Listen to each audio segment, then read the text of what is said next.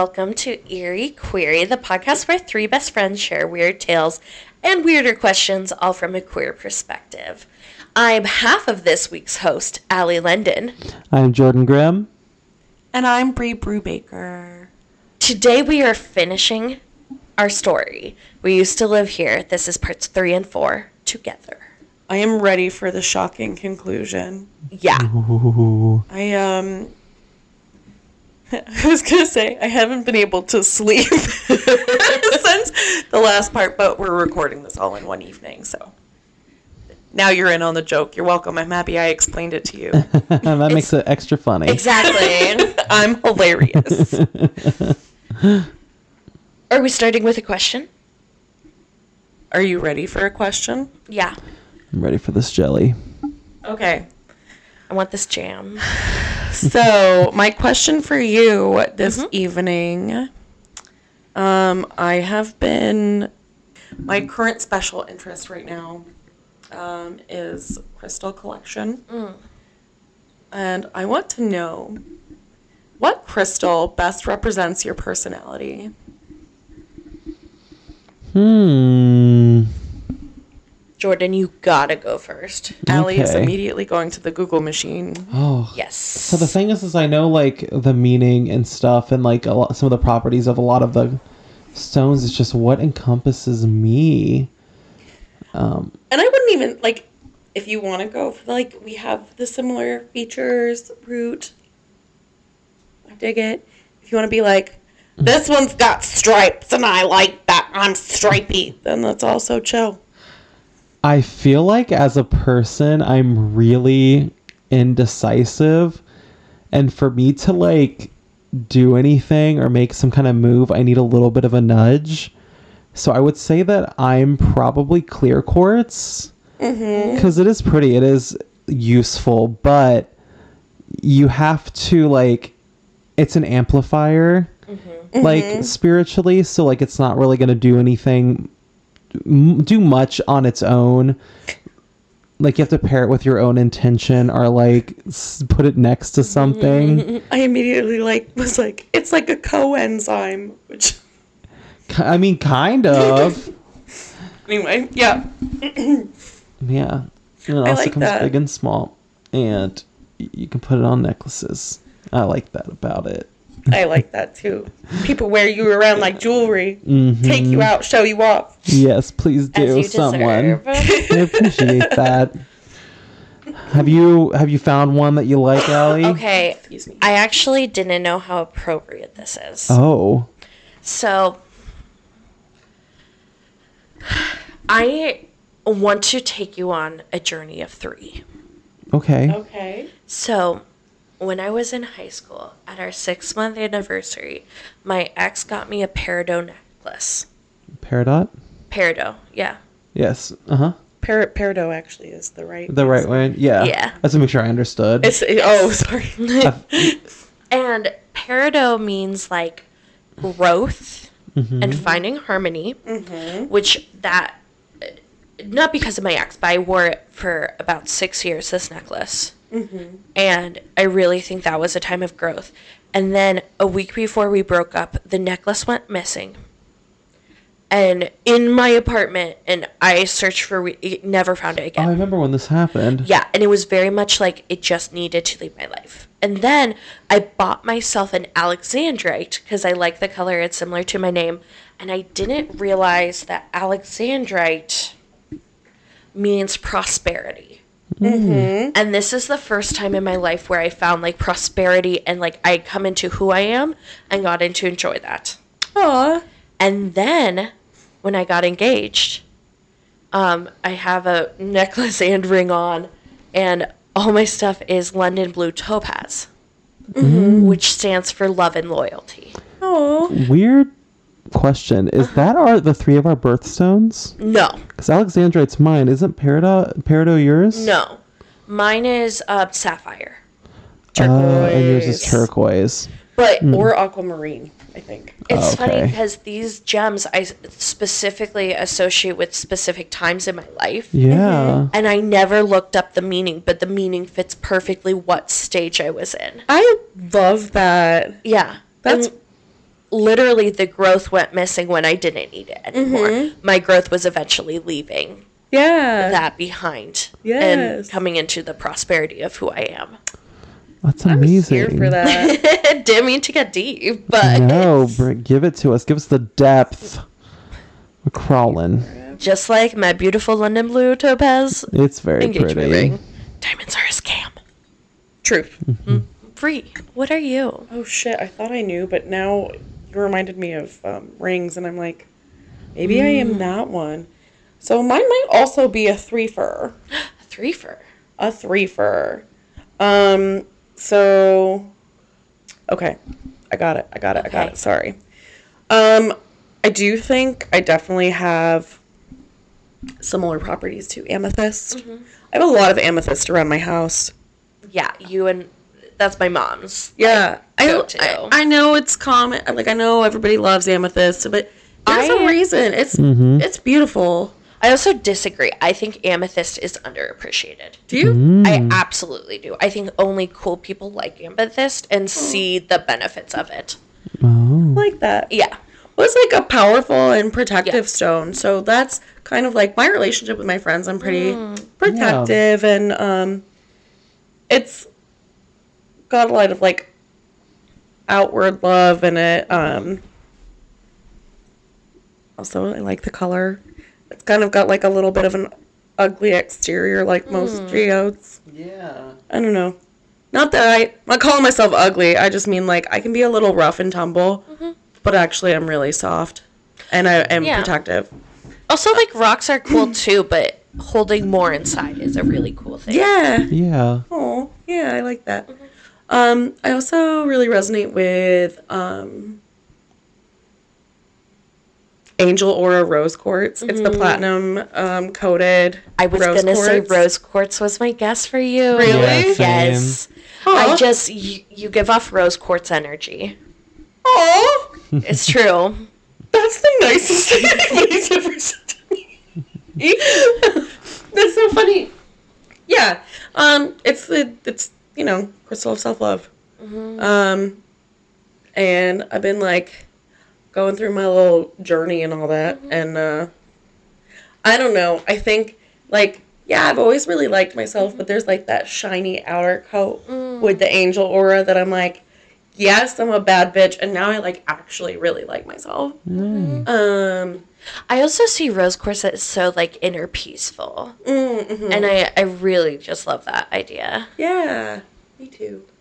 Um, and Morganite is what my ring is. It's really durable, but it's also um, a gem associated with romance and um, passion. And I'm not a particularly outwardly passionate person, but I, I got a lot of feelings.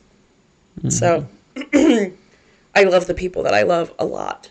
It's just rock hard feelings Just super durable, nine on the most scale of emotions. Jesus. Incredible. Um, well, I really did not think this was going to get that deep. yeah. I enjoy knowing what our crystals are. And yeah, Yeah. they all make sense. They all make a lot of sense. they do. Comment on Twitter and tell us about your favorite crystals. Yeah. What Yes. you think represents you? Yes. Oh my gosh, and tell us about your journey or how different facets of you fits different crystals. I really like this. We want to hype you up. Also, you know, if you want to tell us about your therapy journal, we're not going to journey. Yeah. We're going to root for you. Like, Mhm. we love self improvement, self care, taking care of your own self. Especially if it's in crystal metaphors. I mean, especially. Yeah. For sure.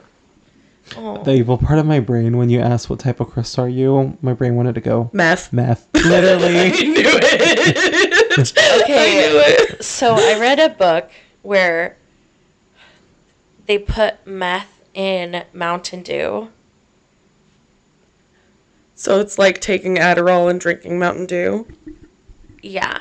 So, But I feel like the meth bag in a Mountain Dew is like Jordan's hometown energy. no, fair. that is where I grew up. Good old. That was our our drink. That's what they would serve at lunch at school.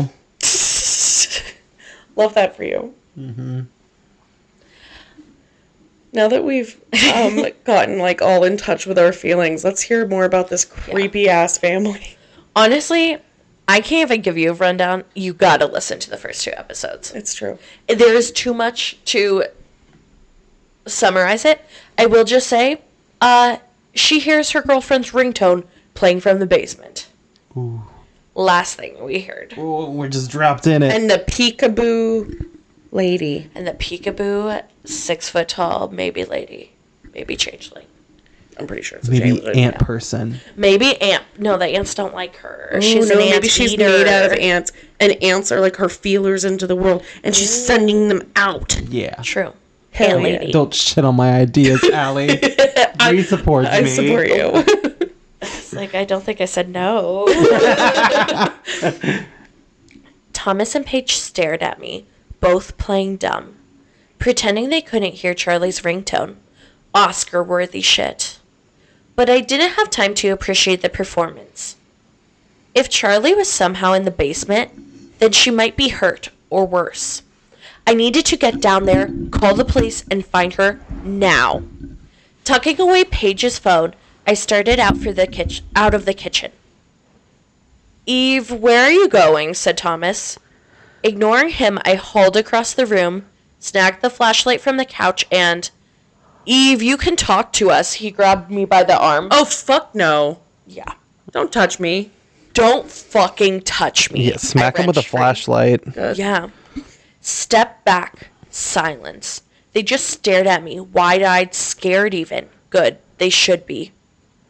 Eve, what's what's wrong? He stammered, still giving a top notch performance.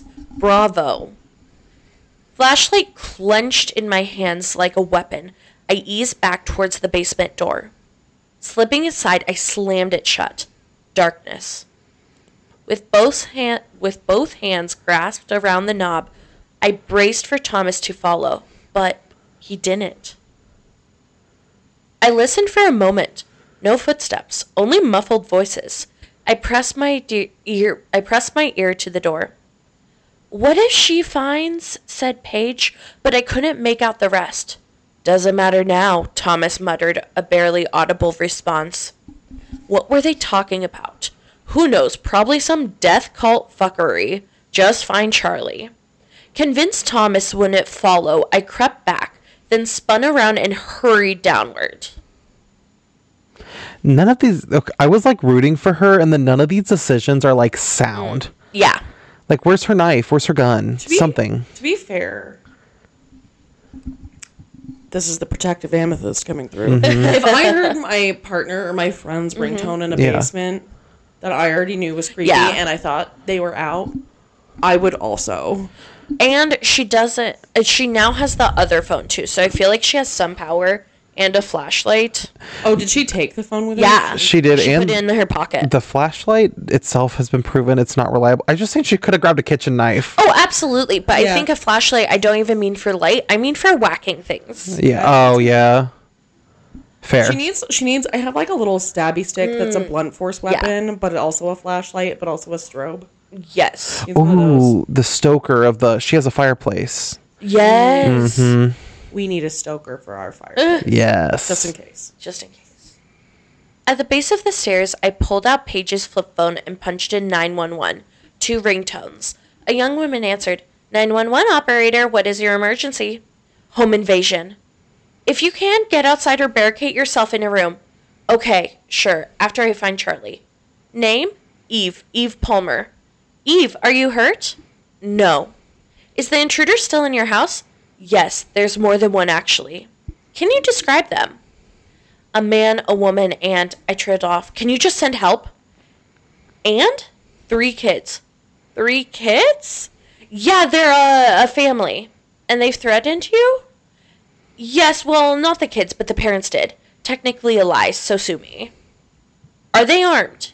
Possibly. I think they hurt my girlfriend or they're holding her hostage. There's another woman in the attic, too. She might be the guy's sister. I don't know. Just send help now. Address? 3719 Heritage Lane. That's apropos. Hmm. Ma'am, a car has already been dispatched to your location. Great, thank you. No, what I mean is someone from this address has already called in a disturbance. A disturbance? Yeah, a five a fifty one fifty. Was that you? No. Let me guess. Thomas called it in. Worthless piece of shit. Ma'am? Fuck. Did I just say the last part out loud? Eve, I I'd like you to stay on the line until police arrive. You should know the storm has delayed response times and that's when I noticed the blood. A trail of tiny red dots splattered on the ground. I lowered the phone to expect and upstairs a sudden crash, followed by heavy scraping across the floor. A flood of footsteps, like dozens of people marching around.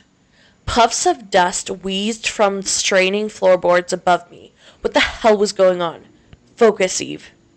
I flipped the phone shut. Authorities were en route. That's all that mattered. Even if Thomas called them in first, what would he say when they got here? Um, it's actually my house because I put a rocking chair in the living room. Good luck with that one, buddy. Following the trail of blood, I entered a long, narrow hallway. Doors on either side, symmetrical, numbered. It almost looked like a prison. The fuck? Flashlight in hand, I pushed forward. The scattered line of blood led straight ahead, past several doorways, and curved into an open room, a musty, brick walled nook. Continuing into the back corner, the blood ran over a pile of abandoned clutter. I beamed light through the mess. Behind it, a blocked doorway. I started grabbing debris and tossing it aside. Up above, the scraping and footsteps grew louder. A rickety, percussive drone. Finally, I cleared away the old trash and opened the door. Are we sure Barbarian isn't based on I've been thinking about that the whole time. If anyone's seen that movie recently, this feels like this could have inspired that. fully, fully, like half of it. Wow. A long, uneven staircase receded downwards into a darkened void. So, barbarian again. Mm-hmm. A basement within a basement. Come on. Suddenly, the sounds from upstairs cut short. Silence. Behind me, two quick, shuffling scrapes. I spun around, aimed the light into the doorway. Empty. Uneasy, I turned back and redialed Charlie's phones. Two tones rang out. In the darkness beyond the bottom of the stairs, Ludwig's classic riff chimed to life. Okay, creepy sub basement, here I come. At the bottom of the steps, the trail of blood ended. Hard stop. Did it start or finish here? I stepped forward into a vast, shadowy room. Down here, Charlie's ringtone pinged off the walls, echoing from every direction. Wary, I struggled to get my bearings. The circular glow from my flashlight revealed the room bit by bit. Almost looked like a, an abandoned mine. Cave like, makeshift, bizarre. What the fuck? Oh, I bet the forest entrance leads there. Yeah. There, yeah, for sure. There's like a cave that leads to it. Yeah. I Yeah. didn't even fucking think about that. Yeah. Um, no thank you. Strained wooden beams struggled to keep the earth at bay. The room itself was filled with paintings, stacks and stacks of paintings. What? But none of them were hanging. They were just strewn on the ground, leaning against the dirt walls piled up in the corners. Charlie's ringtone stopped, and for a second, its echo lingered in the stagnant air. Silence. I redialed, but this time calling from down here, it didn't ring. I checked the screen. No service. Charlie, I called out. Nothing. Determined, I wondered, wandered deeper. Maybe there was something here, something that would make sense of all this insanity. But there were only paintings, and every single one of them was more or less the same. Depictions of this house in different contexts half built, fully renovated, abandoned, burned down to a crisp. That's fucking creepy. Why are they so obsessed with this goddamn house? I love it. I don't understand. I don't, but Oh. I have not ever been so attached to something that I was like, you know what? I'm gonna paint this from every fucking angle. and I think that's what makes it so horrifying the obsession. Yeah. I think what makes it horrifying is the person in the attic. also true. And the Yes. blood. Yeah, and the blood. An exceptionally odd one portrayed the windows and doors swarmed with tiny black dots. Ants. Jinx. Who painted these? Was it Abigail? Did she make the one above the fireplace too? The smiling turtle in the attic? As I crept forward, my light swept across a painting with people in it. I crouched down for a closer look. It was a family. Standing in front of the house, a Rockwellian couple with two children, boy and girl. The father was nearly the splitting image of Thomas, Oh, right no. down to his perfect teeth. Yeah, the the young girl looked sad, despondent. The boy had Thomas's eyes. This had to be his family, painted when he lived here as a kid. Thomas, his sister Abigail, and their parents. They looked so traditional, so serious. It almost made the family upstairs look fun in comparison. Almost. I was about to step away, but I squinted. In the painting, young Thomas looked out of place, like he was put there after the fact by a lesser artist. His dimensions weren't quite right. His arms were just the slightest bit too long, his mouth the slightest bit too wide. Even his texture looked off. Looked off. I pressed my thumb tip against his face. The paint for him felt different from the rest, cheap, acrylic, cold. Unnerved, I pulled away my hand, leaving behind a pinkish smear where young Thomas's jaw used to be. A gleam caught my eye. I swiveled to look, but it was just an unlit oil lamp. It sat atop a cramped desk covered in stacks of black leather journals. Oh. And above the desk, across a horizontal support beam, a message scrawled with olive green paint. Thomas Foster is not my brother. oh. I knew it. Okay, there is a changeling, but what is it? It's not. It's not a changeling. What is the one where um people like ins or not people, but like things get inserted? It's, it's almost like the Mandela effect, but it's yeah. like um, um I don't know the term. shit. That's creepy. Mm-hmm. Mm-hmm. Also, like, um, if he painted himself into the picture, why didn't he use a fucking varnish? Like, why was she able to take the paint off? Dumbass. Yeah, I was like, is it that fresh too that she could smear it? Well, just not sealed. No, Yeah. it it was wasn't painted, sealed. Yeah, and I think it was painted over a varnish. Yeah. like he added himself later. yeah. Okay, I crossed over. The desk lamp still had oil, and beside it lay an old pack of matches. I struck one and held it to the lamp until a dim, flickering go- glow stammered to life.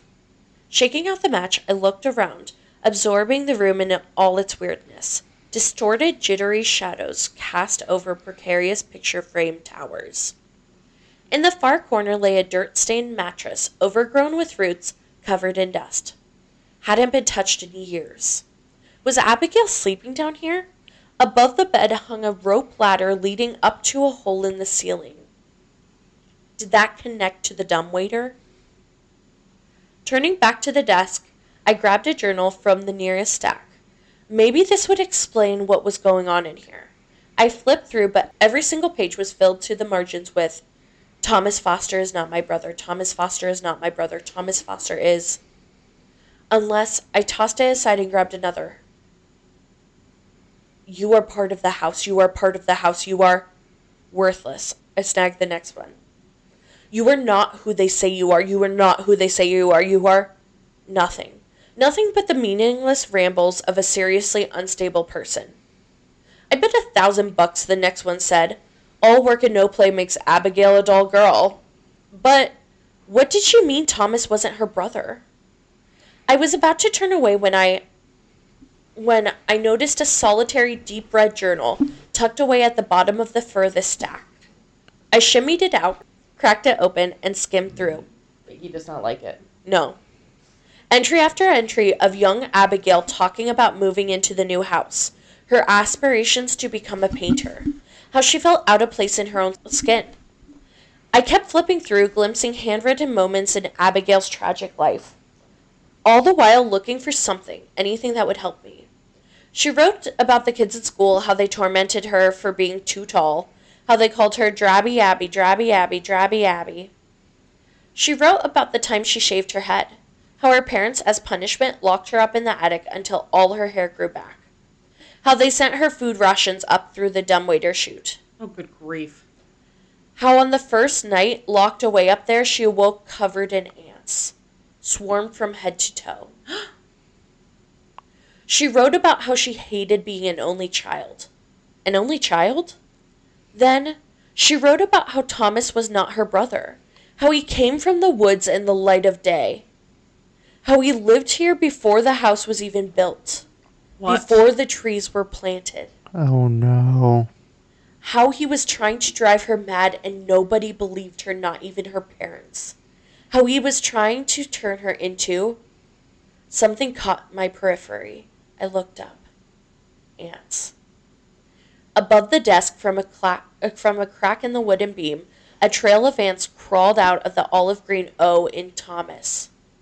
Okay. Slipping the red journal into my back pocket, I followed the trail as it disappeared behind a stack of rotting picture frames.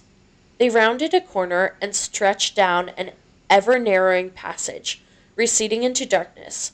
I raised the flashlight, flicked it on, and a woman. Standing at the end of a dead end passage with her back turned. Not Charlie, too tall. It was Abigail, it had to be.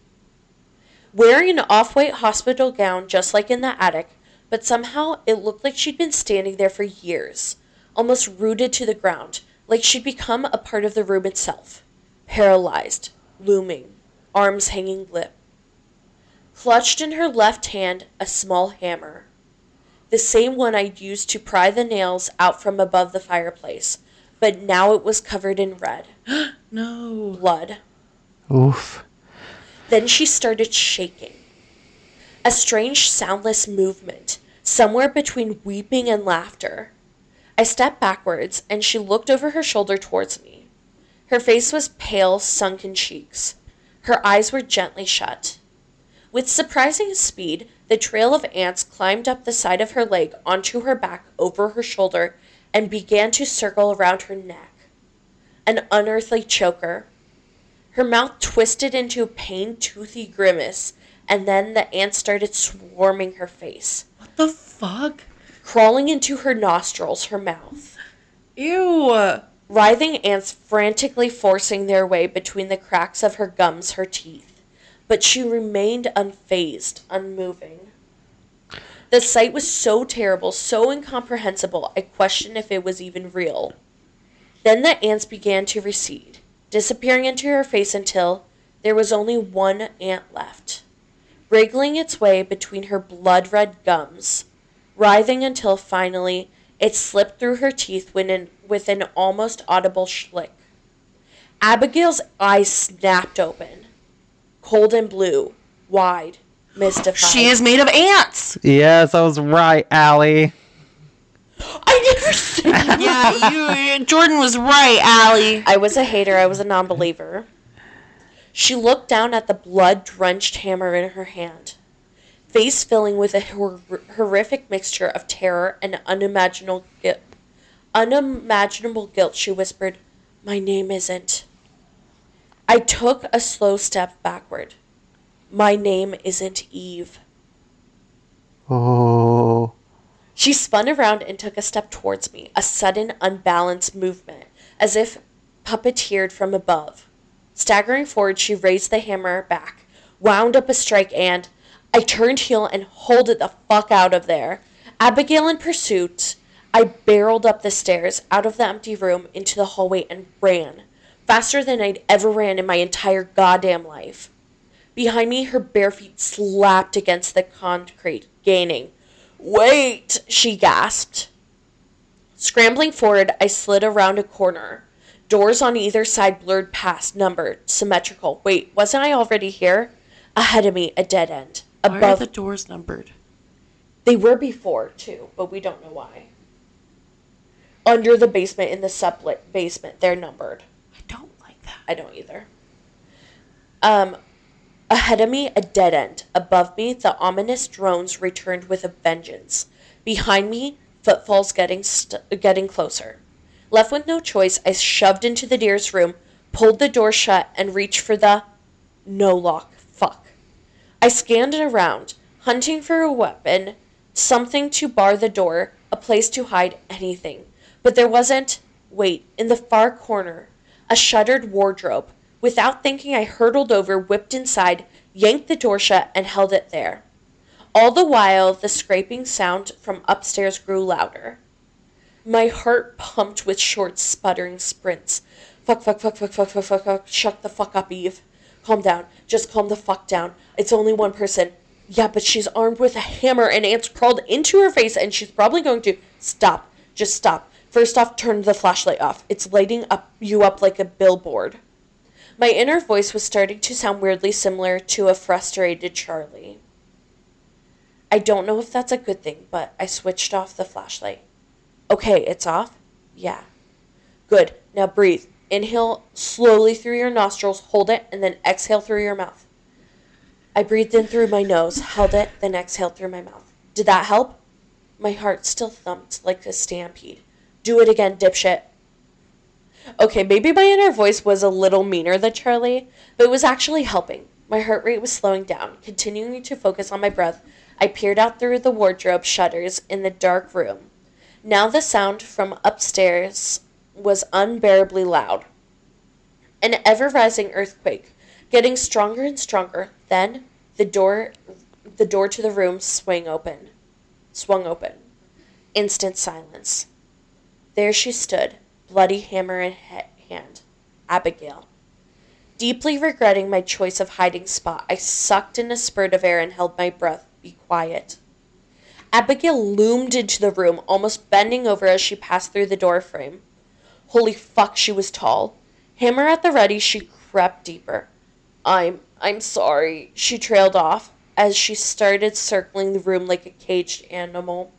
I'm sorry about Charlie, she whimpered. She's still alive, but Thomas said it was the only way I could leave. What did she mean? What happened to Charlie? Was that Charlie's blood on the hammer? Questions raced through me, but my survival instinct pushed back. Escape, survive, figure this out later. All the while, I was still holding my breath, still desperately trying not to make a sound. Pins and needles pricked against my face, lungs growing tighter. Abigail wandered around the room for what felt like an eternity. Then she lurched to a stop, sighed, turned for the door, and drifted away. One painfully slow step at a time.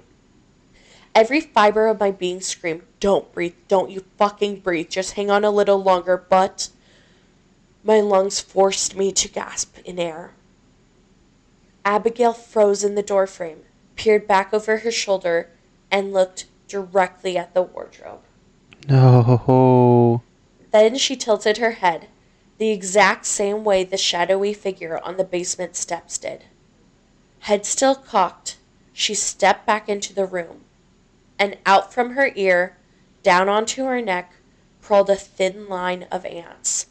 Holy fucking Christ. She took a step closer and another one. Eve, is that you? she whispered, edging forward. Her voice was tinged with repressed excitement now, like she was about to pull off a horrific prank. Eve, don't worry. Eve, everything's going to be okay. We can help each other. You can help me leave, and I I can I can help you find your Charlie. Lips quivering, she stood right in front of the wardrobe now, staring at me through the shutters. Her eyes were empty, like a doll's. Her cold breath brushed against my face, frigid. Slowly raising her hand, she slid her long fingers into the shutters, reaching for me. I leaned back as far as I could, but her jagged, overgrown fingernails scratched against my cheek. It's okay, Eve, she whispered again. The ants were now flooding off her hands, rushing down from her fingers onto nails and onto my face. Swarming ants crept over my skin, towards my mouth, towards enough. In one quick motion, I pressed my palm up against her outstretched fingers until they snapped back with a sickening crack. I drop kicked the door open and. Abby wrenched to the side, shrieking bloody murder. Her mangled fingers still caught between the shutters. Trapped. The hammer flew from her hand and slid to a stop in the doorway. Shooting across the room, I snagged the hammer and kept running, frantically spitting ants out of my mouth all the while. Behind me, Abigail screeched and wailed, struggling to yank her twisted hand out from the shut- shutters. Good fucking luck. Doors blurred past as I darted down the hallway, hunting for the stairs. Escape, just escape. Behind me, her war- warbled screams echoed, getting louder. Closer. She was free. Fuck. She was gaining on me, and this time she was vengeful. Part of me wanted to turn around and smash her skull in, but I doubted I could bring myself to do it, even in self defense. Plus, I wasn't sure if she was even human. So I just kept running, until finally I came upon the stairs, still highlighted with the trail of blood. Sorry, Charlie. But if I don't get out of here now, we're both fucked. Sorry, Charlie. I bounded upwards until behind me, Abigail's cold, writhing hands grasped at my heels, reached for my ankles, tried to pull me back into the darkness. But the door was just in sight. I was almost there, almost free, and. I burst into the living room, spun around, shouldered slammed the door shut, expecting a struggle, but there was nothing. No more foot, no more footsteps, no more screaming, only silence, deafening silence. What's wrong? Thomas's bewildered voice called out from behind. I love you that you gave him a stupid man voice. Thank you. hmm But I didn't look. I was so intent on holding the door shut, I almost forgot the family was even there. Sure, they were god awful, but at least ants weren't crawling out of their ears. Not yet, anyway. Behind me, I could hear Thomas rise to a stand and march across the room. I didn't look back. I kept holding the door. Suddenly, he jerked me away. What's going on? He blinked at me, stunned. Then I realized what he was looking at the blood soaked hammer in my hand. Reaching down, he yanked it away. No, you c- hold on to that for dear life. Mm-hmm. Also, like, one, like, I would have left the hammer in mm-hmm. the basement. But also, like, why does this man feel entitled to just grab this woman? Like, this Yeah. is multiple times he's put his fucking Yes. hands on her. Yes. And it makes me so angry. It probably mm-hmm. makes me angrier than any other part of the story. True. Where did you find this? He held it up, but it was no longer covered in blood. It was spotless. Oh. Inexplicably, inexplicably spotless. He tossed it across the room. Hitting the floor, it slid to a stop in the quiet corner. I was too shocked to even respond, too exhausted to even fight back. It felt like the entire universe was slowly turning upside down. Were you hurting yourself again? His voice was filled with distress, concern even. He began patting my hand. What? Yeah. Again? Mm-hmm. He began patting his hands over my neck, my shoulders, searching for injuries. Thomas, Paige called from across the room, but he ignored her, still checking to make sure I wasn't hurt. Talk to me. What happened down there? Thomas! Paige. Oh, yeah. Paige snapped so loud he almost jumped. He looked back. She stared him down with a vicious glare. Take her upstairs. You're scaring the children. The kids were sitting in front of the fireplace, gaping at me in shock. And that's when it finally hit me. Everything was different. Completely different.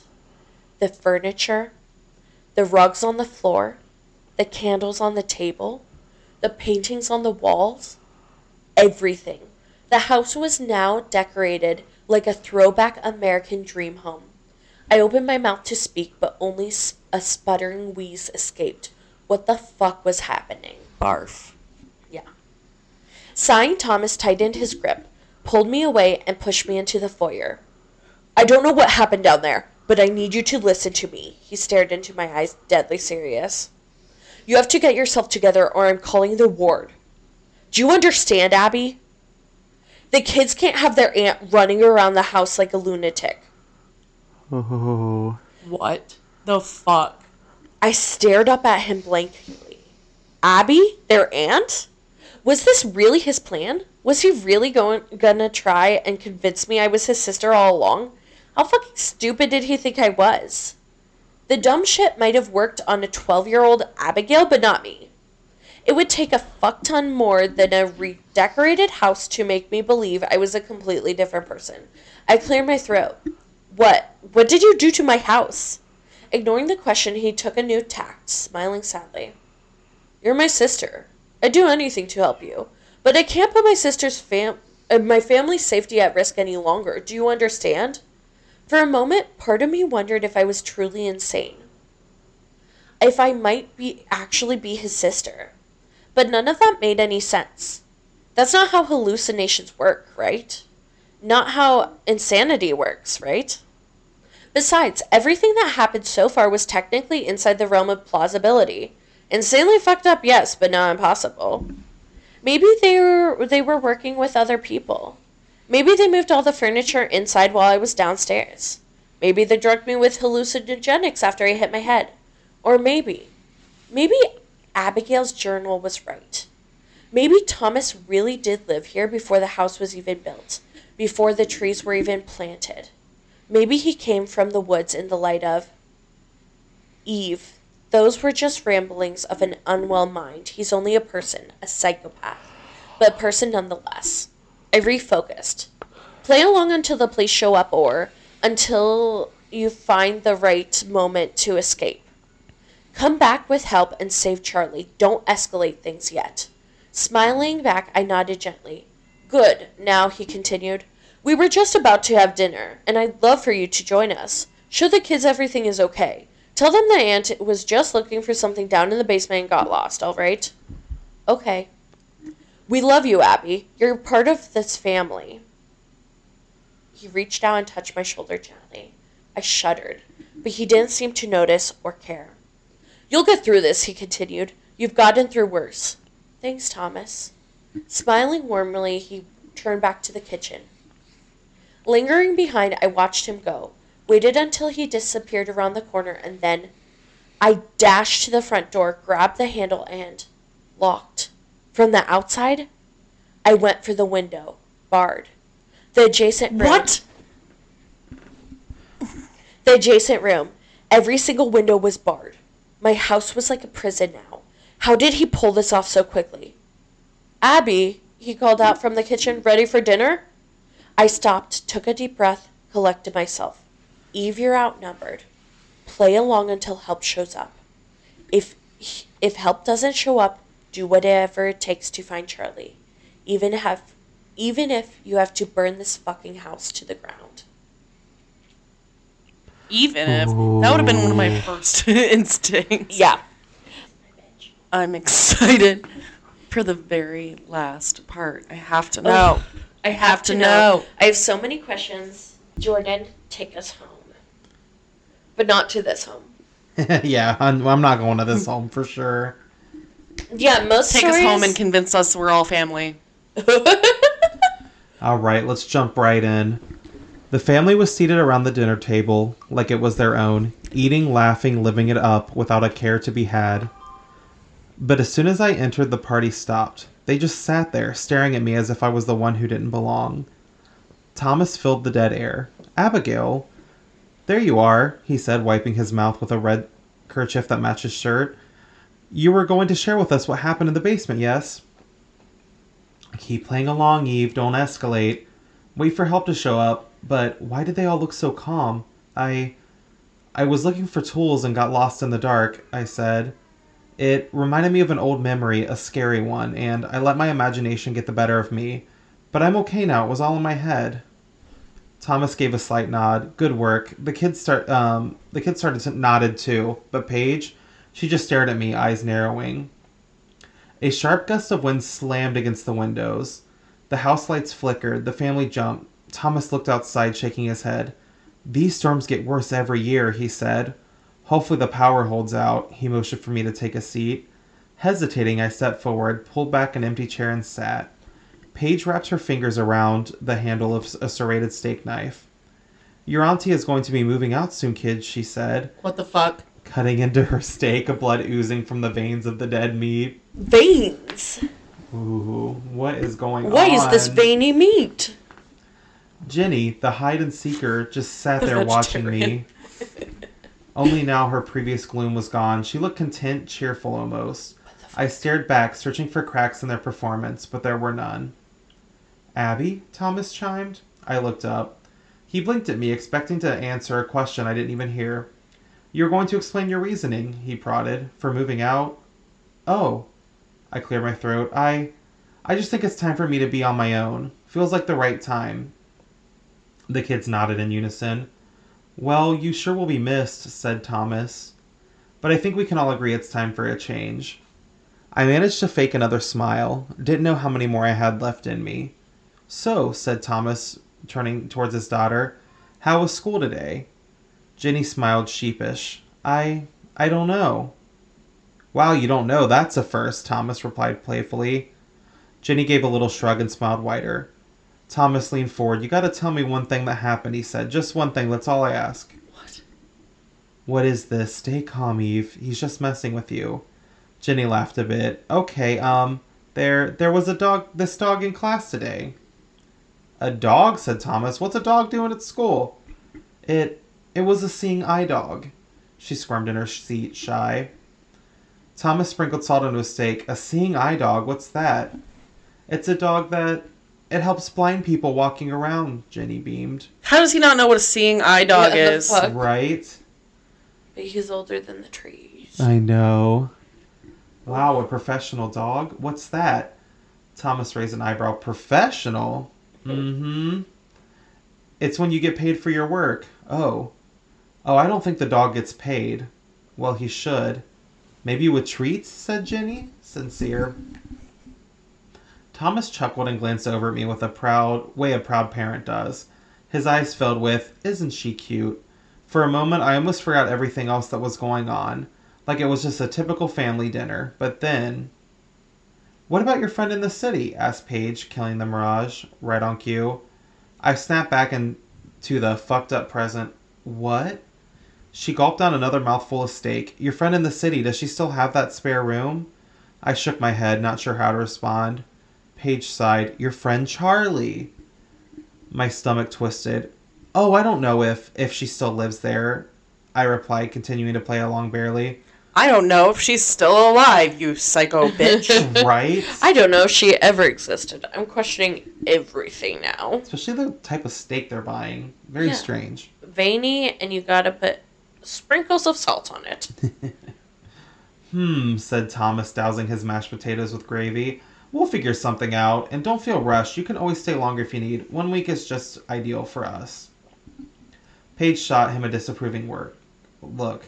Wow, a whole week to move out of my very own house. Thanks, Thomas. Very generous, I said, sounding a little more sarcastic than intended. Paige huffed and rose from the table. She strode to the cupboard, grabbed a bottle of Charlie's favorite red wine, um, pursuing for an extra moment, perusing for an extra moment. She grabbed the corkscrew. Eyes locked onto mine, she sat back down, twisted the corkscrew into the wine, and another ru- ruthless blast of wind pushed through the house. The lights flickered on and off until darkness, power outage. If not for the orange glow of the living room fireplace, it would be- have been pitch dark. I'm convinced the thing in the basement can't go into the light. yeah, me too. Mm-hmm. And now that there's no light upstairs, Yeah. Fuck Thomas up. Thomas let out an exasperated sigh. Great, I'll get the candles. Pushing up from the table, he stepped out of the kitchen. Is now my chance? What do I do? The front door is locked. The windows are barred. Abigail, queen of the ants, is down in the basement. Ah, I could even hear myself think. Couldn't even hear myself think. Paige kept cranking on the corkscrew, staring at me the whole time. She had to be doing it on purpose now. Then finally, she popped the cork, poured her glass until it was nearly full. I wonder if Paige is also a prisoner. Probably, especially didn't she say she didn't drink? She did say she didn't drink. Oh, she said a lot though. yeah, I'm not. I'm, Like she doesn't have a phone. yeah. Right to the brim, classy. But that's when I noticed the necklace. Around Paige's neck, No, Charlie's no, necklace. no. How very dare. Yeah. Rip it off her. Right? Yeah. I checked my back pocket, empty. A flood of emotions followed grief, fear, confusion, rage. It started in my temples, pushed to my hands, my feet. Every single part of me was like an uncontrollable wildfire. Yeah, you'd be like buzzing with anger. I think they're trying to. Yeah. Yeah. Provoke. Until now, I had been in denial about what happened downstairs. Charlie wasn't hiding. Charlie wasn't being held captive. Charlie was dead. She must be. Yes, Abigail said Charlie was alive, but I saw that hammer. It was fucking covered in blood. And now Paige fucking Foster was wearing Charlie's locket like it was her own. Where'd you find that? I said, was blurting it out. Hmm? said Paige, slowly looking towards me, uh, sipping her wine. The necklace, I said. Where'd you find it? Oh, just a store. I rose to a stand. The kids tensed up, wary. Paige stared at me, confused. I moved closer. Wait, what was I doing here, and what was my plan? Abigail, said Paige, nervous. She kept blathering on, but I wasn't there anymore. I was in the past. Memories were played out in my head. Those strange little moments that stand out more and more as time goes by. The way Charlie snorted when she laughed sometimes. The laugh even harder out of embarrassment. The way her face lit up every time she saw a dog stick its head out of a car window. The way she wrapped her arms around me from behind and nuzzled her chin up to my neck as we fell asleep. All these memory play- memories played out in my head like they were happening right now, and then. Before I even knew what I was doing, I grabbed Paige with one hand and then corkscrew with the other. Arms gripped around, I pulled back and the chair fell to the floor with a crash. Time nearly slowed to time slowed to a near stop as I held the corkscrew to the side of her throat. Her children screamed, the fireplace crack crackled, the wind outside howled. But Paige, she was silent. For the first time in her life, she didn't have a fucking thing to say. Good. Not one word, only quick, terrified little breaths. Music. Whoa, now, said Thomas, treading into the dining room, cell phone in hand. Kill Thomas. Yeah. Also, oh, he has a cell phone now too. I almost wonder if the 911 call, this is what. Oh, it was about. Yeah. Whoa, now, said Thomas, treading into the dining room, cell phone in hand. I spun Paige around to him. Where's Charlie? I snapped. Kids, go to your rooms, lock the door, he said. But they didn't respond. They just sat there, paralyzed. Now, he boomed. They scrambled out of the kitchen. Abigail, he spoke as calmly as possible. You have to let her go. Okay, wait. Just one quick theory. Yeah. What if this is times out of order and this is when he first called the cops because like they're Yeah, that's what I was saying. Yeah, and Uh-huh. but also this is before she um gets hospitalized and that's why she's I think if Abigail's herself sees herself in the hospital cost like outfit. But she's not that tall. We don't know. That's true. So what I think Uh-huh. is that he made this happen, the Mhm. situation, Yeah. and so Oh, he yeah. preemptively called the cops, Yeah. uh, knowing know- that they were Delayed. delayed. Mhm. Um, but I'm interested to see because yeah, I thought about maybe her actually being Abigail too, but I have yeah, and I have there's so many ideas. I just have no idea what is. but then like why why the woods? Why the yeah, yeah? I don't know. I have many questions. What the fuck happened to Charlie? Yeah. He took a deep breath, exhaled. She's living in the city now. You told us yourself. Abby, you. Thomas, stop. My name isn't Abby. I'm fucking done with this. Just tell me where Charlie is right now, or. Thomas, please. Paige voice quivered, petrified. Paige, don't worry. She's not going to do anything. Abby, listen to me. Charlie is okay. We can call her right now and she can explain everything. And, Abby, this isn't you. The medications. I know you've been missing your doses. That's what's happening here. Your mind is going through withdrawal, playing tricks on you. Your sponsor, they're on their way right now. They're going to help you and he held up his phone. Look, I I'll I just called them and Thomas, I yelled loud, so loud it shook the floorboards. I lowered my voice. Thomas, I need you to listen to me. Listen carefully. If you don't tell me where Charlie is, something really, really bad is going to happen. Paige winced as the corkscrew pricked against her skin. Thomas, just tell her. She quivered again, riddled with fear. Thomas took another small step forward. Abby, listen to me. I need you to ground yourself. Focus on your senses. Focus on. Ooh. Wait, how does he know about that? Focus on sight. Paige's blonde hair. Thomas's dumbstruck face. The glow of the fireplace. Sound. Heart thumping. Panic breath. Howling wind. Smell. Red wine. Blood. Desperation. Touch. My hand gripped tightly around the corkscrew and. A sudden clawing pain shot through my right thigh.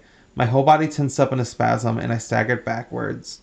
Let go of Paige and looked down. Holy fuck. She stabbed a steak knife into my thigh. Jesus Christ. Then I realized my hands were empty. The corkscrew was gone. Paige toppled to the floor like a bowling pin. The bloody knife was still in her hand. She hit the ground, choking, gargling. What happened? My eyes darted around for an answer until finally I saw. The corkscrew was lodged, handle deep into the side of Paige's throat. Oh my god. I I must have. I didn't mean to. A thin line of blood trailed down her neck onto the hardwood floor. Her mouth slowly opened and closed, opened and closed, like she was trying to speak, trying to breathe. Paige, Thomas whispered, stunned. I stumbled backwards into the kitchen. You look like a fish. Oh my god. Snapping from his daze, Thomas collapsed to the floor over Paige. He held her neck, trying to stop the bleeding. Paige. his voice cracked. He stared into her eyes, but her gaze just flicked side to side empty. Desperation growing. Thomas pressed harder, trying to stop the bleeding. Mind spinning, leg throbbing, I limped out of the kitchen into the hallway. Paige weren't hum- Paige wasn't human, I told myself. She wasn't even real. None of this is real. But it felt real, more real than anything I'd ever felt. Every memory I ever had, good or bad, it didn't matter. Everything drowned into the present. Staggering into the midlight, moonlit fo- foyer, I went for the door. Locked. Already knew that. Fuck. I needed to get out of here. I looked down. A dark circle of warm blood seeped through my jeans. Deal with that later. Just to get outside, I turned around. I remem- then and remembered. The hammer. I could use the hammer to pry it open. The door. Oh yeah. Paige, Thomas whimpered from the kitchen. I'm here. I'm here, Paige. I'm not leaving.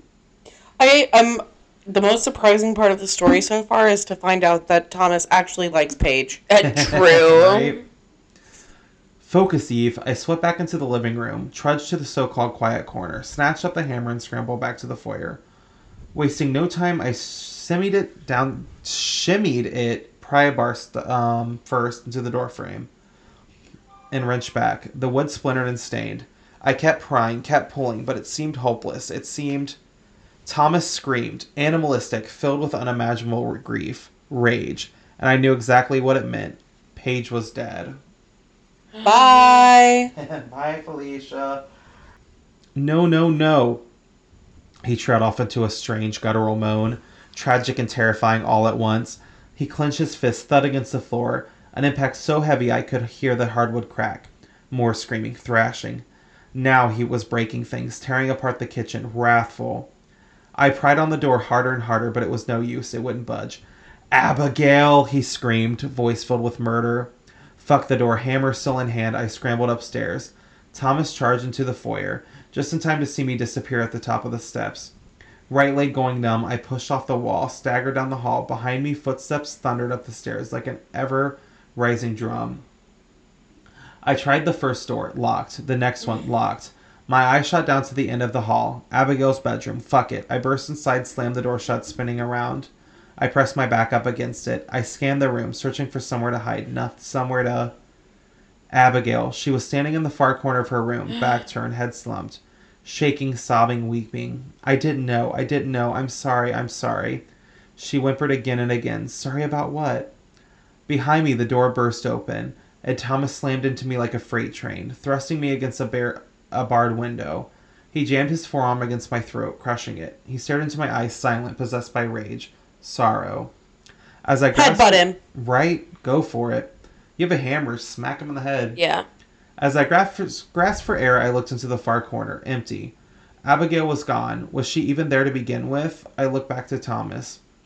Before this, I thought maybe he had been putting on a show, but now I could finally see it in his eyes. He actually believed he lived in this house. He actually believed I was his sister, but. We did so much for you, he snarled, spit sprang in my face. We gave you everything. With his free hand, he clutched me by the hair, jerked my head forward, and smashed it back into the wall, throbbing pain. Jesus. We accepted you into our home. He slammed his head, my head back again. Harder this time, each impact heavier than the last. Pain radiated. Vision grew, grew blurry. This was it. I was going to die. This was. Might as well fight back, dipshit. With my left leg and all of my remaining strength, I kneed him in the stomach. Winded, he staggered backwards and crumpled into his knees. I grasped in air, barely conscious. He looked up, readied himself to lunge, and I swung the hammer, claw end first, Wow.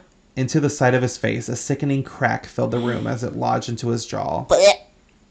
Still on his knees, Thomas stared up in the disbelief. He didn't think I was capable of this, neither did I. Our eyes locked for a strange, quiet moment, and then I pressed my foot onto his stomach, pushed it forward, and with both arms, all my strength wrenched back.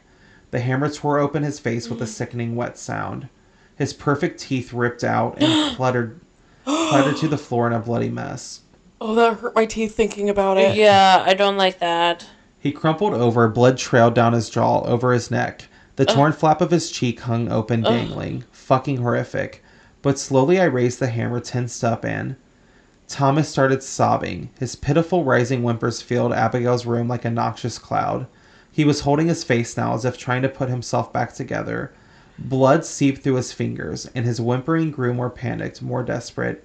Please, please don't. Abby, please, he sputtered, drooling ropes of blood onto the floor. And all the while I just stood there, hammer raised, readying myself to finish the job, but I couldn't. Despite all of my fear, all of my hatred, I couldn't bring myself to do it. Paige was an accident. I'm not a killer. I lowered my arm, the blood soaked hammer slipped from my hand and fell onto the floor. I staggered backwards toward the hallway, stepped out, and started to pull the door shut, but it was the last second. Thomas' eyes snapped up, his face twisted into a mangled grin. Where are you going, Eve? What? I yanked the door shut and held it. Why the fuck did he just call me that? Hold that thought. I grabbed a red chair from the hallway and wedged it under the door handle. Focus. But why the fuck was he smiling at me? Stop, Eve. Focus. Help isn't coming. They would have been here by now. Get outside to the neighbors. But the front door was locked. All the windows were barred. Maybe there was something. The attic, the porthole window. Oh. There's Oh. no way that's barred. Just to get up there, onto the roof, and find a way down. Jump in the snowbank if you have to. I yanked down the attic staircase and climbed wincing pain through every step. All the while, not a peep from Abigail's bedroom, not a bang on the door, not a whimper, not even a footstep, only silence, terrifying silence. Hoisting myself up, I ran to the narrow hallway, ignoring the pain. Keep moving. Lightheaded, I stumbled into the corner room, to the porthole window, and pushed it open. I shimmied myself up through a tight fit, wriggling my way out. A hand clutched around my ankle and yanked me back inside. I slammed into the splinter ridden floor chin first and spun around just in time to see the moonlight glisten off of Thomas's torn open face. What the fuck? How did he get up here so quick? He lunged onto me, wrapped his hands around my throat, and started to squeeze me. We built this house, he boomed like a mad apostle. Slobbering blood onto my face, I reached up, grabbed his wrists, tried to pull them away, but it was no use. He squeezed tighter, a lump formed in my throat like an ever expanding cyst. I couldn't breathe. I was fading. Shadows crawled from the corners of my eye. Everything was becoming nothing. He lowered his voice to a spitting whisper. We sowed the forest. Great, I get to die listening to a psychotic maniac. Right then, a shining glint caught the corner of my eye. I looked over the yeah, universal child chains, tire chains. Thanks, Charlie. With a final push of resistance, I reached, wrapped the tips of my mm. finger around the chain, and we gave life to. I swung. The chains cracked into his temple. His head twisted to the side. A red curtain of blood whipped on the floor. The wall, the turtle painting. Slowly he turned back to me, but now his gaze was empty, vacant. Blood trailed from his cracked temple into his twitching eye and dripped onto my cheek. His grip loosed, loosened. We were here before, before the. He trod off into incoherent mumbles. The tire chain still in my hand, I shoved him off me and pushed up standing. Thomas tried to stand too, but he couldn't. He fell back to his knees and looked up at me, barely conscious. He kept trying to talk, only to mutter incoherently, kept trying to stand, only to fall back down. I crept around, faced him from behind. Where is Charlie? I demanded, but Thomas only responded with more meaningless mumbles. Mm. Enough, I breathed in, and on my exhale, I wrapped chains around his neck. I pulled back and reached up, pawing, trying to tear them away, futile, weak. Pulling tighter, I pressed my knee into his back and I pushed. He gasped, choking, wheezing. I pulled back even harder. He coughed a spatter of blood. His efforts to fight were fading with each passing second until finally, stop. I looked up.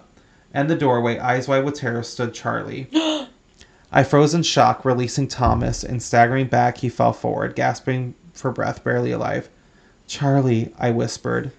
But Charlie was looking down, absorbing the sight of a devastated Thomas. Then she looked up at me. Questions shuffled through my head so rapidly I couldn't. even Charlie's in on it. What about the phone in the basement? How was she okay? How was she alive? All the while, Charlie didn't say a word. She just stood there, eyes filled with growing fear. But she wasn't scared of Thomas. She was scared of me. Mm. Charlie, wait, I finally managed, lowering the chains. I took a step forward. But she stepped back, eyes flicked down, and the blood slicked weapon in my hand. I dropped the chains and took another step. Charlie kept backing away, shaking her head, on the verge of tears, devastated. Downstairs, the front door burst open. Heavy footsteps clamored through the foyer. Up the stairs, sirens. Charlie, I can explain, I can. I stammered, voice cracking. She looked into my eyes one last time and turned away, disappearing down the hallway. She's up here, said Charlie. Wait, I stepped over Thomas into the hallway and two police officers grabbed me by the arm, shoved me to the wall face first. Pink insulation sliced my skin like paper cuts. Oh. They clasped handcuffs around my wrists and yanked me back. I didn't even fight. I didn't even speak. I just stared blankly at the as they tugged me through the attic. Now, from exhaustion and blood loss, I was slipping in and out of consciousness. They dragged me down the upstairs hallway through a few paramedics rushed into the attic. My gaze drifted across the wall. The dumbwaiter's chute was once again covered up, as if they were never even there to begin with. What They the pulled me around the corner. My eyes landed on a cracked bedroom door. From behind it, Jenny peered out, face filled with inconsolable dread. They pulled down me down the stairs into the foyer towards the front door. As they pulled me outside, I looked and saw a painting. On the foyer wall, a painting of the house covering up the jagged holes. Thomas' family was in it him, Paige, and three kids. All of them standing out front, happy, smiling. But behind them, peering out through the pothole window, porthole window, a hazy, solitary figure, eternally trapped. Outside, the storm was over now. The snow was melting. As the sun crept up over the distant mountains, the sky split down the middle, half night, half day. On the ground, commotion everywhere fire trucks, cop cars, ambulances, neighbors crowding on the street, Harpreet and Miguel among them. My eyes darted around looking for Charlie, but she was nowhere to be seen. The cops dragged me down the driveway past the yellow tape, through the crowds, onto the street, and I saw. Standing at the edge of the forest, hands once again covering her face like a peekaboo, Abigail. But slowly she started to pull her hands apart, revealing her face a bit by bit, until finally showing herself fully. This time in the early morning light, her once dull eyes were now perme- um, permeating with life vitality. Her once sunken face looked full again, red cheeked. She looked straight into the terror stricken soul and smiled, serene. A look of pure, contented peace. Grateful, grateful for what? Then she turned around, withdrew into the darkened woods, away from the crowds, the chaos, the house. Before I could even process what this meant, I was thrown back into the van, and the door slammed shut. Darkness. Everyone keeps calling me Abigail, but my name is Eve. I was born on October 3rd. Hey, that's my mom's birthday. 1987 at 2:56 in the morning. My current residence is 3719 Heritage Lane. My partner, the love of my life, is Charlie Bastion. We renovate old houses and flip them for profit. We've been together for the last 7 years. My name is Eve Palmer, but everyone keeps calling me Abigail Foster. Now, even according to the official documents, the family owns the house, and they've been living there for years. All my neighbors vouch for them, even Harpreet and Miguel. Nobody recognizes me anymore, not even Charlie. I still look the way I always have, but everyone treats me like a completely different person. So now, beyond all reason, all justice, I'm locked away in a criminal psych ward, charged with one count of homicide and one count of attempted. Locked away in a room no bigger than a walk in closet, white walls, rickety bed, cold fluorescent light. I'm not sure how long it's been anymore. Could be months, could be years. According to the lead doctor here, I've been in and out of mental wards my whole life. They tell me I've got a laundry list of psychotic delusions. They say my my version of events, the story above, is nothing but an elaborate hallucination mixed in with little bits of reality. Complete fucking bullshit. I've done enough reading to know that psychotic delusions and hallucinations don't work that way. They don't work like they do in the stories, with continuity. The tied up loose ends, they weren't hallucinations. These weren't delusions somehow. Thomas Foster bent reality around me like a frayed wire. I'm pretty sure his sister Abigail was in on it too. I'm still putting it all together, but I think she took me down in exchange for her freedom. I think she replaced me. As for the rest of his family, I don't know if they were in on it, held captive or something in between. I'm still figuring that out. What about Charlie? According to so called officials, Charlie was nothing more than my part time sponsor for the last six mm. months. Basically, a volunteer caretaker. Maybe that's what she is now. Maybe that's what she is in this reality. At first, I thought everyone was pulling some horrific stunt on me, even the doctors. But like I said, neighbors, friends, even my own parents, nobody recognizes me anymore. It's like Thomas Foster pushed reality into a completely different reality, pushed me into a completely different reality. So who do I turn to? Charlie? I've tried to contact her dozens of times email, phone, even letters. She's never responded, not even once. The only good thing about this place is the library. I mean, don't get me wrong, I'm sure this facility needs people who actually need it, but I don't need it. I'm not psychotic. Thomas Foster is. That said, if this place didn't have a library, there's a good chance I would have actually lost my mind. They've got computers with internet too. Slow internet, but still. That's where I've been doing my research, writing the real version of events, putting together my case. I still have Abigail's journal too, so I'm threading together pieces from it figuring out what Thomas is, how to stop him. I'm not going to share everything until my case is airtight, but you just wait. Soon enough, the whole world will know what Thomas Foster did to me. Either way, I don't care if you believe me or not. Even if I had all the evidence in the world, it wouldn't matter to some of you. I need to convince the few people I still care about first. Then I'll worry about everyone else. But despite all this, I feel hopeless. As long as I can stay stable, play along with the doctors, if nothing sets me off, then I can finally get out of this place. Then I can finally talk to Charlie in person and explain what happened. Find a way to make everything go back to how it was before. At least that's how I felt up until a week ago. I was lying on my bed when my eyes caught something up in the white stucco ceiling. A solitary alien aimlessly wandering in circles. No. Abigail, a voice snapped out me out of a daze. I turned. Standing in the doorway, a nurse, two security guards behind her. You have a visitor. Flickering cold fluorescent lights cast over the visiting room, faded brick oh, walls, spaced apart tables, guards standing at attention at every doorway. Finally, the door buzzed open and in walked Thomas Foster, the Fuck, father, Man. my supposed brother. A sickening chill crawled down my spine. He caught my eyes from across the room and gave me a lopsided smile. The side of my face was scarred, but considering the injury, surprisingly well healed. His eyes were bright, present. I looked down at the table, staring at my handcuffed wrist. Part of me wasn't expecting the visitor to be Charlie. Part of me was expecting the visitor to be Charlie. I don't know why. Still holding out hope, I guess. Thomas sat down across from me. A long silence passed, buzzing lights from somewhere deep within the ward, muffled hysterical laughter, laughter that slowly turned into sorrowful weeping. Abigail, said Thomas, finally breaking the silence. I didn't look up. My eyes traced back and forth along the handcuffs chain. He cleared his throat. It it's okay if you're still not ready to talk. I understand. I just wanted to share a few things. Thomas waited for me to acknowledge him. I didn't, so he just kept going. This is kind of odd, but do you remember Walter? Nope. He continued, Walter, my pet tortoise. You actually made me a painting of him for my fifth birthday. Still up in my office, he breathed out of his nose. I must have been six, maybe seven when he died. Even little things can still feel pretty world ending when you're a kid. Everyone kept trying to make me feel better, except Dad. He said I needed to get over it by the end of the day. Thomas chuckled bitterly. Mom said it was normal. Tommy, she told me, pets die all the time, part of life. Walter's up in heaven now. Tommy, uh, Thomas sighed, shifting weight. I don't know if you remember this, but you were the only one who actually made me feel better. I looked up, but he was looking down at the table now. You just sat beside me, he continued.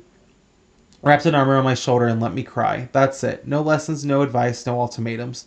You just sat there quietly and let me know if it, it's okay to feel like crap sometimes, even if it was just a stupid turtle. He sniffled a little bit, eyes starting to water. Gosh, Abby, I don't know. I've been thinking a lot about you lately, and. He looked right at me, but I looked away. It's okay if you don't want to talk, he went on. I get that. I just wanted to let you know that. He paused a moment, thinking over his next words carefully. I've been working on myself a lot, and through all of this, your relapse, my injuries, Paige passing, I've rejoined the church. Don't know if you even knew I'd lost my faith, but. He paused again, expecting me to say something, but I remained silent. He cleared his throat. I've been talking with the doctors here. They say you've made a lot of progress. They said as long as you keep it up, keep improving, follow their guidance, as long as nothing unexpected happens, you could be out of here, probably on probation sooner than you think. I remained quiet. Look, he said, I've come to accept that you weren't in control of your actions. You have a condition, a condition you're getting treated for, and I just wanted to say to let you know that Abby, he leaned in slightly. Abby, could you look at me? Slowly I turned and stared blankly into his eyes. He stared back for a sullen mo- moment. I forgive you. The words hung in the air like a rotting stench. What a saint. Yeah. But my face remained neutral. I looked away. Thomas kept hovering, waiting for a response, but again, I gave him fuck all. I wasn't playing his make believe game, not anymore. A few tense seconds went by and he nodded slowly. I understand. We can talk about it when you're ready. He stood up, turned to leave, and froze. Oh, I almost forgot, pivoting back. He reached into his coat pocket and pulled out a manila envelope. The guard said I could leave this here. He placed it on the table. I know it meant a lot to you and Charlie. Finally, I looked back up at him. For the briefest of moments, his face twitched. And then he smiled sadly, turned around, and went for the exit. Footsteps punctuated the silence. The door buzzed shut as he left the room. I just sat there staring at the envelope. I already knew what was inside, but I couldn't bring myself to look. Seconds dragged by like minutes until finally I reached forward, opened it, and looked in. Aching sorrow filled every part of me. Inside, just as I expected, was the locket, Charlie's locket. I pulled it out, flicked it open, and there it was the photo of me. The one Charlie took when we first started dating. The one she put up in her gallery on that rainy Seattle day. The one in which, at the last second, I had turned away, held up my hands, and hid my face. The only known photo of Eve Palmer. Mm-hmm. Why would he go in and just prove to her that she's she's right all along? Because he knows she's Evil. helpless. Yeah. He did what he wanted True to do. evil. Grief. Also, just to let you know, the story ends with a highlighted. Um, The sto- uh, hold on, let me reread it. This is not the end, and it is hyperlinked to a our polterkites subreddit. Holy shit. This is truly an epic. Indeed. Oh, polterkites is the writer of this story. Oh, okay. Is, th- is that how it ends? That's how it ends, but there might eventually be a part two. Part five, I think. It's mm-hmm. actually. Wow. Just wow. I- uh, I go back and forth because I'm like, this could be a memento mori shit. Yeah. Where, like, obviously mental health doesn't work like this, but this is a fictional story. Yeah. But I also just think the true horror is a monster who would be able to do something like that and fuck with women time and time again Mm-hmm. throughout yeah, because history. it seems like it almost seems like he's always looking for the replacement Abby. yeah, that was exactly. my thought. Yeah. And I, I take it that way in the end. Mm-hmm. I just love how there's that like sprinkle out. I want to know who we are. Yes. Like I wanted him to finish that sentence. That's what always drives me crazy about these kinds of horrors is they're not tied up in a pretty bow. And Uh-huh. it's the that's what leaves me thinking about it and that's what Yeah. leaves things lingering with me is like the questions left. Well, I really like that because think about it. Like, women, like, this to me, women have been, like, gaslit and manipulated. And as soon as one escapes, they find a replacement. And so, like, Holy shit, speaking of Jane Eyre. literally. Oh my god. The- I wonder if this was inspired by Jane Eyre at all. I don't know. I'm, I, And I love the sentence, like, here before the trees, because that both makes it, like, something, like, natural but unnatural. I was it kind of brought me back to the Skinwalker thing. Yeah, same. So like between that and um Changelings, Yeah. I just seemed very fey. Yeah. But also like why? And the cave to the wood, like why? Oh, that was so cool. Oh, and Yeah. it just Well, well, like- that's the thing. Like, think about it. Even even beforehand, if this isn't that olden house, like the idea of it being on land and this thing being tied to the land, Mm-hmm. and it happening in every aspect, like it would connect these things throughout time. And even if like you literally burned it down, salt to the ground, like I think it would just rebuild. Mm-hmm. And I think also The patriarchy does the yeah, same. yeah, timeless, classic. Classic. do you think, um, shoot, what was I gonna say? I don't understand Mhm. if uh, I had a lawyer and I was like, I can prove it to you. There's a fucking cave in the basement. There's a sub basement in the basement with books. Like, you'd think they'd get a search warrant, even if they thought she had like um, psychosis Schizoaffective or, like yeah something. yeah even if they thought it was like ideation or delusion. Like Yeah. you could still get a warrant. There's still plausible cause. But- Well, I would say that's probably the next part of the story, though, because she was talking about getting her case airtight. yeah. I i really hope. And I would say, even if it ends here, I do think that is something that's an option when the legal system works for you. oh right right. But Yeah, if the story does pick up, I want it to be the next Abigail. yes, that would be so good. Uh-huh. this it would be a really good netflix series if that's the case Yeah, So creepy. I love it. It's so much similar to The Barbarian. yeah, it's pretty very similar. Very similar in some parts, not the ending, but i have not seen it so i Yeah, I'll we take went your word Highly for it. without you because you would not want to see it. oh it's one of those Yeah. i appreciate it Yeah. we were like, we're free, Bree's not. Ooh, horror movie that will stick with Bree. Let's see that. Like, negatively stick with you. uh I gotcha. Yeah. But yeah, what's what do you guys rate this story? A hundred percent masterpiece. This gets a an A plus gold star. Yeah, definitely one of the best no sleeps I've ever read. Ever. I think the best one I've ever read. Yeah, It I is can really well written. Yeah, truly. I will Almost say like somebody has a lot of time on their hands with slow internet. yeah.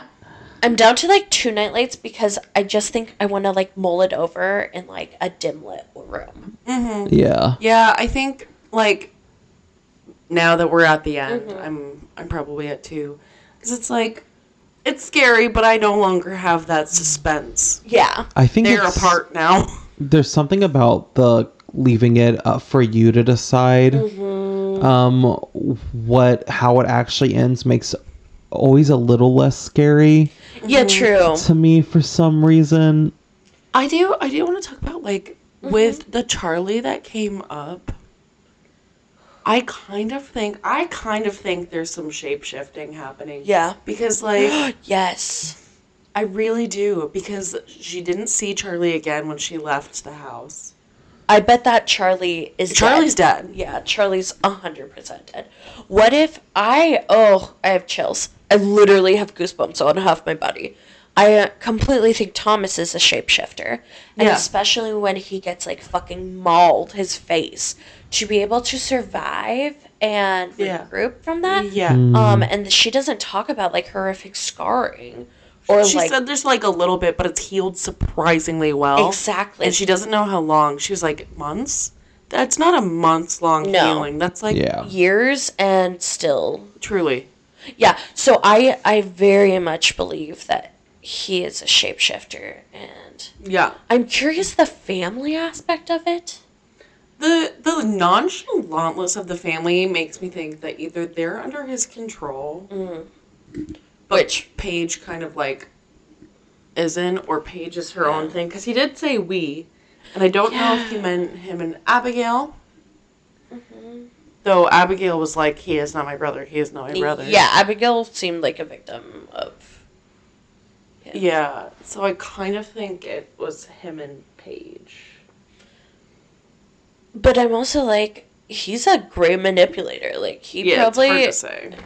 Yeah, he to her pr- things probably do seem chill and Yeah. like.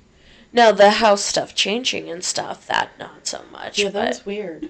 that was real fucking weird. Mm-hmm. Um, I do think like uh I thought it was really cool how much the story evolved and like Yeah. how we had different theories as things were going. Yeah. I thought it was good. I also think, what if he told his wife, like, my sister is like deranged, mm-hmm. We need to go. We need to not tell her we're moving in, but we're bringing all our stuff. Like, how far could he have manipulated that way? I feel like with being able to manipulate some reality, time is kind of one Yeah. of those. So I feel like he probably could have made it so that I don't know. I don't know. With like the whole oh, you've been out for 15 minutes, but it's dark out. Like Yes. Yeah, there's something. There's something going on. it's bizarre. and it's kind of like that like i think supernatural and evil like like you can't see things fully clearly Mm-hmm. like even when there's not manipulation there's just time gaps and brain gaps Mm-hmm. Ooh, i love this Yeah, it was really good. Vicky, what you think? Thank you, think? Jordan. No problem. What the? Biggie said, "No nightlights. I am dead tired." yeah she's conked out I did have to wake her up from snoring. Yeah. So if you hear snoring and heavy breathing, it's the dog.